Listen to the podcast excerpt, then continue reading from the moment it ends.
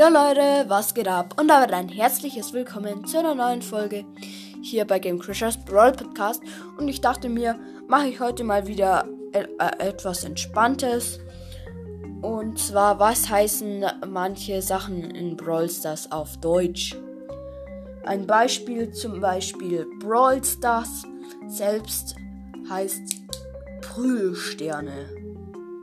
Schlägersterne, sowas, Prügelsterne. Fangen wir ganz von vorne an. Was kommt als erstes, wenn man das Spiel öffnet? Genau, das Supercell-Logo. Und Supercell hat mir der Übersetzer ausgespuckt. Superzelle.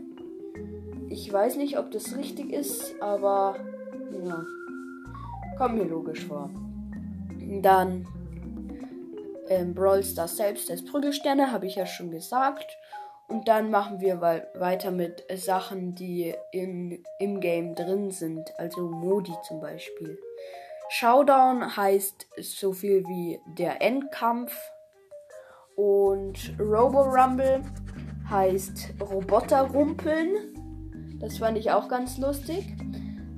Dann Hot Zone heißt einfach nur heiße Zone. Und Knockout heißt Niederschlag so runter, unterschlagen, keine Ahnung. Und dann noch ähm, Mapmaker, ist ja eigentlich auch ein Modus, ähm, ist eigentlich ja sinnvoll. Ähm, Mapmaker heißt Kartenmacher. Und jetzt noch ähm, der Brawl Talk, der heißt Prügelgespräch. Da bin ich froh, dass der Brawl Talk heißt und das nicht ins Deutsche übersetzt wurde.